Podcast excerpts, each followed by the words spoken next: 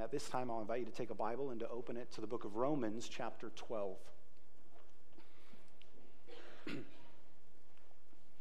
I said it last week, but in case you weren't here, my assumption is that you're already hungry because of the time change. We are getting close to lunch, and so I recognize that there's a little bit more hostility in the crowd than usual, and therefore I will try to be as efficient as I can be in Romans chapter 12. Uh, it's on page 947 if you're using one of the Bibles provided for you. But Romans 12 is similar for me in Romans 8 in that Romans 8 is a chapter that is just so full of encouragement in the truths of the gospel. And so when something bad happens or encouragement is needed, Romans 8 is one of the places that I'll go to again and again to mine from the deep riches that are contained therein. Romans 12 is one of the most practical chapters of the Bible. When you're wondering, what is it that God wants me to do? How, how is it possible to know how God would want me to live my life? Romans 12 is about as packed as it gets in instruction. And so it's meaningful in that regard. By the same token, it is both beautiful and impossible by the, what it portrays as what is to be the ordinary Christian life. But you and I can come to it and know for certain, after Paul just took 11 chapters summarizing the truths of the gospel, now he begins to turn towards application and say, this is what it should look like lived out in your life and mine. So, Romans chapter 12. I appeal to you, therefore, brothers and sisters, by the mercies of God, to present your bodies as a living sacrifice, holy and acceptable to God, which is your spiritual worship. Do not be conformed to this world, but be transformed by the renewal of your mind, that by testing you may discern what is the will of God, what is good and acceptable and perfect. For by the grace given to me, I say to everyone among you not to think of himself more highly than he ought to think, but to think with sober judgment, each according to the measure of faith that God has assigned. For as in one body we have many members, and the members do not all have the same function, so we, though many, are one body in Christ, and individually members one of another. Having gifts that differ according to the grace given to us, let us use them if prophecy in proportion to our faith, if service in serving, the one who teaches in his teaching, the one who exhorts in his exhortation, the one who contributes in generosity, the one who leads with zeal, the one who does acts of mercy with cheerfulness. Let love be genuine. Abhor what is evil. Hold fast to what is good. Love one another with brotherly affection. Outdo one another in showing honor. Do not be slothful in zeal, be fervent in spirit, serve the Lord. Rejoice in hope, be patient in tribulation, be constant in prayer. Contribute to the needs of the saints and seek to show hospitality. Bless those who persecute you. Bless and do not curse them. Rejoice with those who rejoice. Weep with those who weep. Live in harmony with one another. Do not be haughty, but associate with the lowly. Never be wise in your own sight. Repay no one evil for evil, but give thought to do what is honorable in the sight of all. If possible, so far as it depends on you, live peaceably with all. Beloved, never avenge yourselves, but leave it to the wrath of God, for it is written, Vengeance is mine, I will repay, says the Lord. To the contrary, if your enemy is hungry, feed him. If he is thirsty, give him something to drink. For by so doing, you will heap burning coals on his head. Do not be overcome by evil, but overcome evil with good. You see what I'm saying? Could you not spend the rest of your life reflecting on the exhortation here for practical living? and not exhausted. There's no sense in reading it that you would maybe by a strong effort, you know, three months in, I could get this down and I could move on to something else. There's enough here for a lifetime of thoughtful consideration, a lifetime of obedience in a same direction that still for us would never get us to the place of attainment. But our compass is set, which why Paul is only getting to this in chapter 12. Because if you and I were to read this in chapter 1 and somehow think we have to do all of these things in order for God to either love us or in order for God to save us, we'd say we're finished. There's no way we could do all of these things, and if we did them, then somehow we could be in a right relationship with God.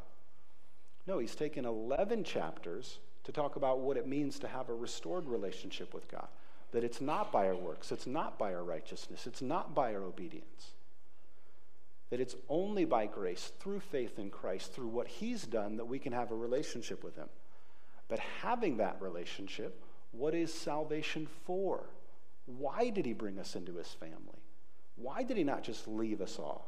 And now Paul starts to paint the picture of what it is that God wants to do in the hearts and minds of people that have been redeemed.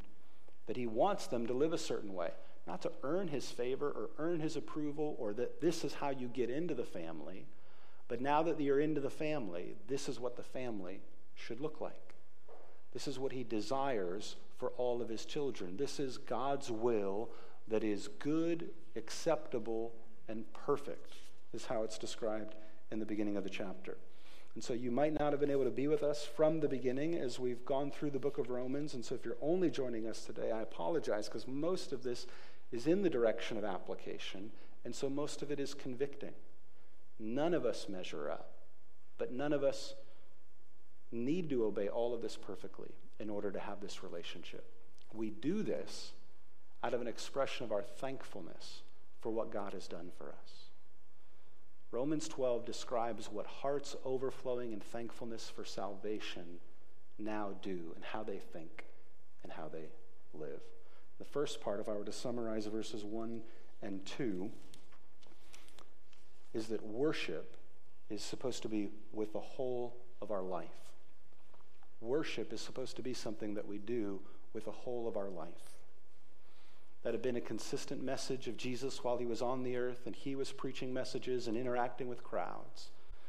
He was warning people who were very religious, who were going to synagogue and going to service and saying, don't think just by singing songs that express something that you've actually done it yet, right? We all said together, Riches I heed not, nor man's empty praise. Thou mine inheritance, thou and all ways. Be thou my vision, whatever befall. Be thou my vision, O ruler of all. We all said that. The question that Christ would pose if he was here is how many of us live that way? I mean, what did you just say? Be thou my vision, whatever befall. God, be the focus and the purpose of my life, whatever happens this week. Really? Is that my thought? Or am I praying, okay, what do I need to do for you so that this week goes well? I, things haven't been going well. I want things to go a little bit better. What do I need to do for you so that things get a little bit better? That's not what we sang. What we sang was, Be thou my vision and I want to look at you and draw source of encouragement and hope from you, whatever befall. And so Jesus would say that as he would walk around the earth to the psalms that his people would sing and other people. Don't think just by praying something you've actually done it. It's possible for us to pray prayers we don't mean. It's possible for us to sing songs we don't mean. It's possible for us to say things to each other that we won't follow up on. And in the eyes of God, what he desires is integrity in our hearts and in our minds. That what we say we mean, what we say we'll do, we do. And that worship isn't something relegated to a specific place and time. I went to worship on a Sunday. But that worship permeates the whole of our lives. That how we talk to our neighbor would require just as much thought and intentionality as what we sang or prayed this morning there's not supposed to be a separation between those two things. Yes, there's something unique that happens when we gather together and we're among the corporate body of Christ. But the goal of that is to then infuse the whole of our lives so that it actually transforms the type of people that we are. Whether that's you're a husband or a mother or a neighbor, a coworker, an employer, an employee, whatever it happens to be. The challenge of Christ to all of his followers, and then the Apostle Paul as one of those earliest followers to the church, is to be transformed in the renewing of our mind and to present our bodies as a living sacrifice, holy and acceptable, which is our worship. So, Paul's pattern had been, up until that time, sacrifices were what you brought to the temple. You brought it with you, you laid it down, the priest took it and he killed it, and in doing it, it made atonement for whatever sin you were coming to confess or was an offering of thanks for the crop that you had that year. And Paul is saying, I'm not asking you anymore to come and to leave something and let it die. I'm asking you to go forth as a living sacrifice. That your whole life is your spiritual worship. So, yes, still come and gather, worship, sing, and pray, but present the whole of yourself to God as the right response to what He's done and worship Him in everything you do.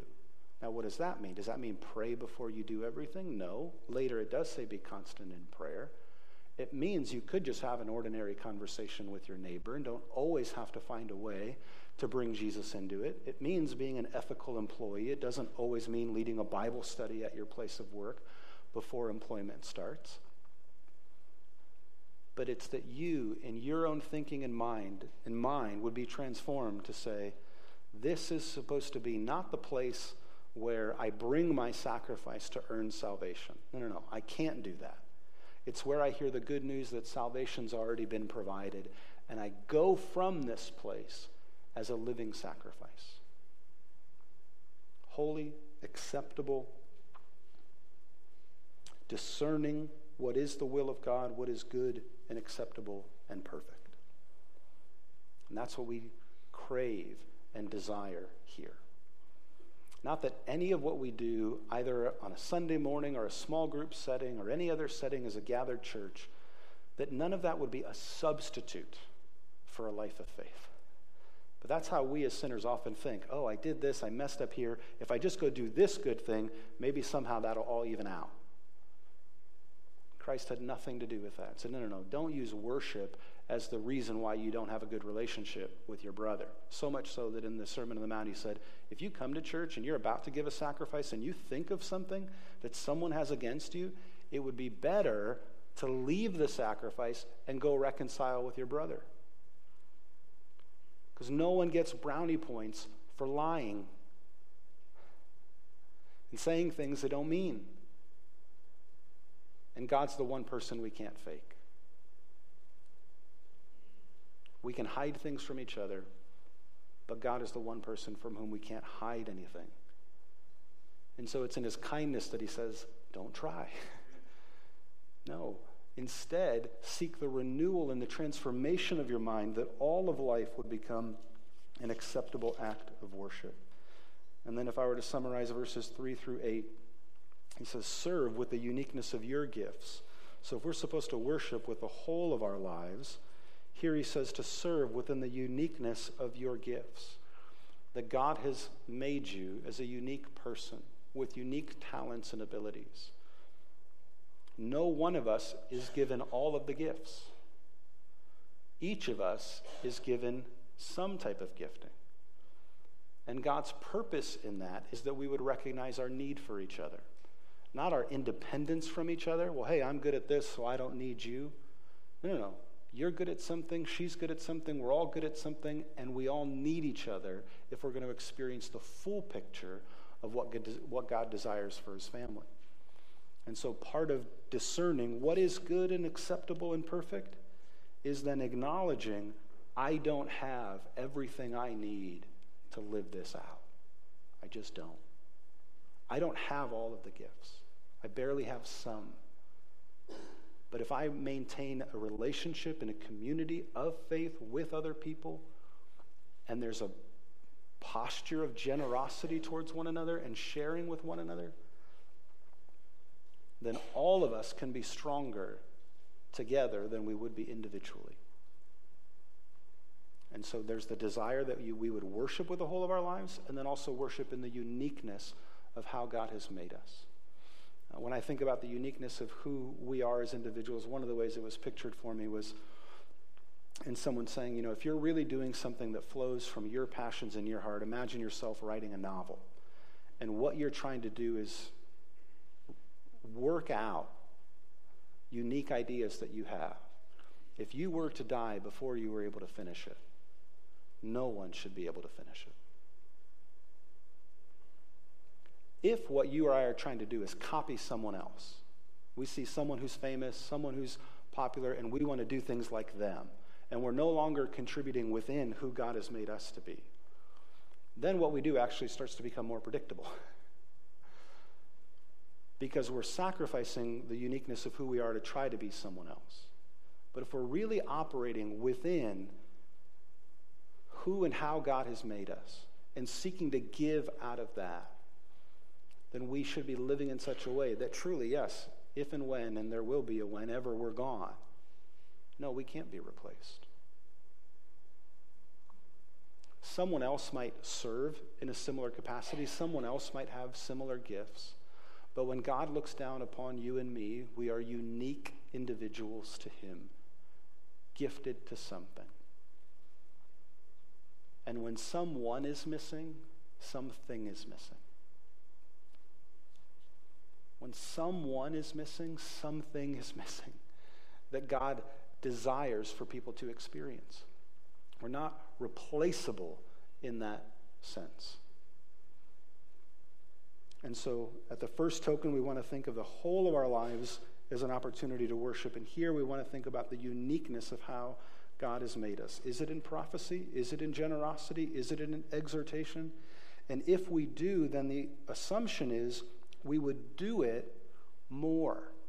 When we're operating within our loves and passions for how God made us, then we're not sitting there saying, How many more times do I have to do this before I can stop doing this?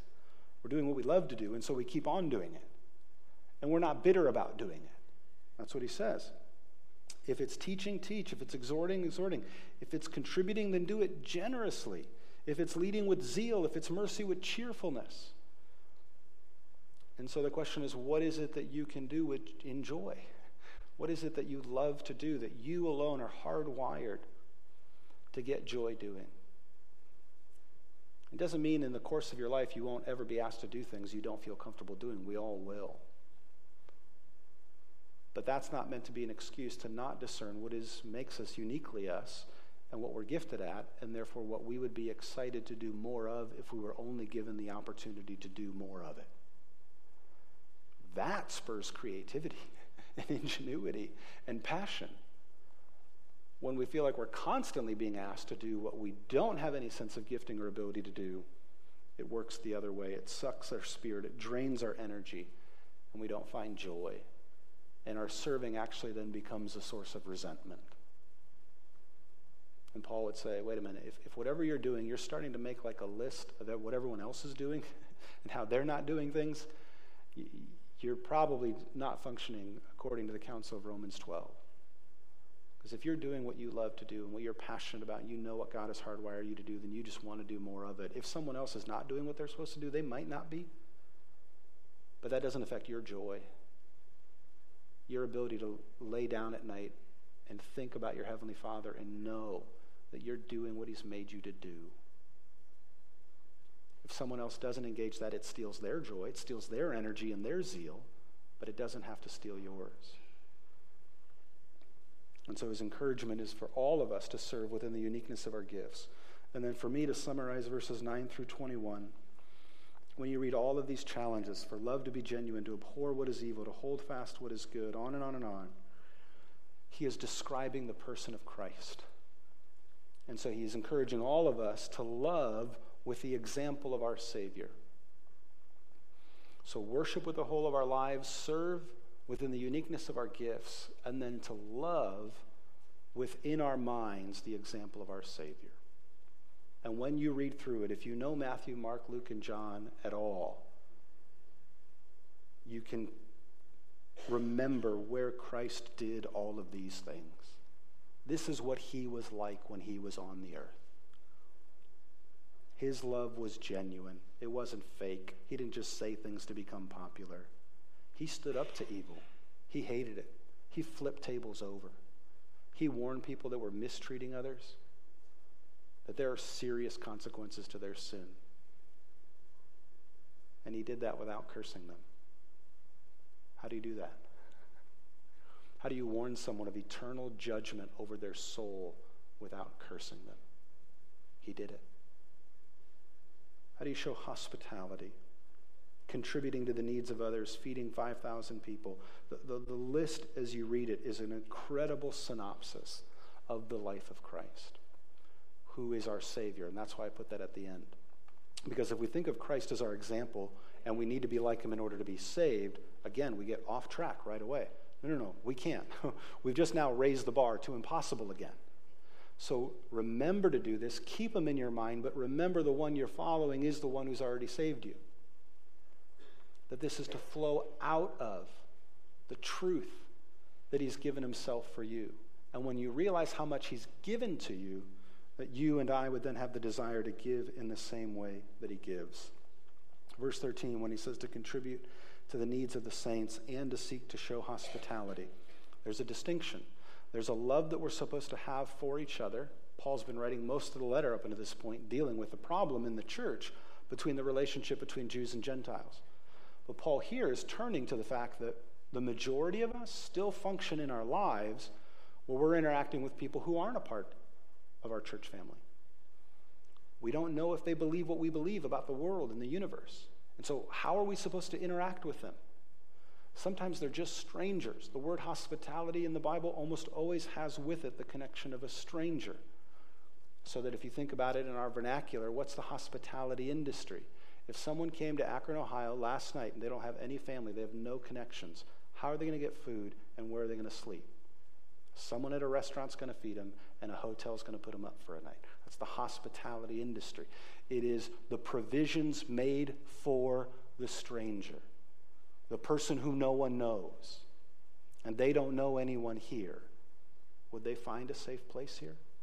Could they eat here? Could they sleep here? So he says, contribute to the needs of the saints, but don't misunderstand and think that that completely absorbs hospitality. There's an expectation on the part of our Savior that we would have a posture of generosity towards those we don't know. We don't know where they come from. We're not exactly sure why they're here. But we know that any human being needs a place to eat and needs a place to sleep. It's what you would want if you were in a strange place, isn't it? Have you ever been to a place where you don't know anyone? You don't actually know the language at all? You have no idea what the customs are? You then feel the uniqueness of you in that moment. You never thought you were weird before, now you know you are. Everyone else saw it, you didn't see it, but if you ever go in that environment, then you're brought home to the fact that there are so many things I just assume on an everyday basis that I'm now in a place I can't assume at all. Will people think of me as a threat? Will they just think of me as weird? Will anyone be kind to me? And Paul is saying that the posture of the entire Christian church is yes, generosity towards one another, but don't think that that's hospitality. That's an additional thing of kindness towards strangers. Then he takes it a step further. What about the people that we know and we know they don't like us? What do we do with them? There's some people we just don't know. But then there's people we know and we know they don't like us. Bless those who persecute you. Bless and do not curse them. Rejoice with those who rejoice and weep with those who weep. Incredibly straightforward. And again, if you think of your own heart and say, Do I want to do this? Man, most of the time I don't. But if I think of the life of Christ and I say, Did he do this? Yeah, he did. Live in harmony with one another. Do not be haughty, but associate with the lowly. That doesn't mean do things for the lowly, it means associate with the lowly. The very same God who is content to be called the God of Abraham, Isaac, and Jacob right? His person and character, named by Abraham, Isaac, and Jacob. You're okay being called the God of them? Yeah. And when Christ came, he was okay being called from Galilee, being from Nazareth. What good has come out of Nazareth? Yeah, that's where I'm from. Yeah, that's where my parents are from. You're going to sit with those people and have dinner with them? What are, you, what are you sitting with them? I mean, maybe make them a dinner at Thanksgiving and feel good about yourself and then walk away and make sure that for the rest of the year you have nothing to do with them. And he'd say, No, no, I actually associate with them. I'm sitting at the table with them. They're people too. An amazing level of generosity that he, the Savior, would associate with us. And then verse 17 repay no one evil for evil, but give sight to do what is honorable in the sight of all. so, this is the love that we're called to as Christians. And here's why I say this is one of the most beautiful chapters because it's so practical. We could never in the whole of our lives exhaust it, but it is also incredibly intimidating. I, I don't stand up here and at all pretend that I'm a model and example of Romans chapter 12. But I want to keep Romans chapter 12 in my mind and in my heart and be transformed to become increasingly the type of person who finds it easier and easier to live according to it. Because the closer we are to it, the closer we are to the example of our Savior. And then we see the kinds of fruit that our Savior was able to exhibit in His world. So I want to end with this quote. Again, I know now you're probably even angrier than you were before in being hungry. But this is from J.I. Packer in Knowing God, written well over 30 years ago. He's talking about Christmas, and we are turning towards Christmas. He says, We talk glibly of the Christmas spirit, rarely meaning more by that than sentimental jollity on a family basis. But what we've said makes it clear that the phrase should carry, in fact, a tremendous weight of meaning. It ought to mean the reproducing in human lives of the temper of Him who for our sakes became poor at the first Christmas. And the Christmas spirit itself ought to be the mark of every Christian all year round. It is our shame and disgrace today that so many Christians, I'll be more specific, so many of the soundest and most orthodox Christians go through this world in the spirit of the priest and the Levite in our Lord's parable, seeing human needs all around them but after a pious wish and perhaps a prayer that God might meet those needs, averting their eyes and passing by the other side. That's not the Christmas spirit, nor is it the spirit of those Christians. Alas, there are many whose ambition in life seems limited to building a nice, comfortable Christian home a, with nice Christian friends and bringing up their children in nice Christian ways and setting themselves up to avoid dealing with Christian or non Christian, those who are a part of a lesser class. The Christmas spirit does not shine out in the Christian snob. For the Christmas spirit is the spirit of those who, like their master, live the whole lives on the principle of making themselves poor, spending and being spent, to enrich their fellow humans, giving time trouble, care, and concern to do good to others. Let's pray. Heavenly Father, we thank you for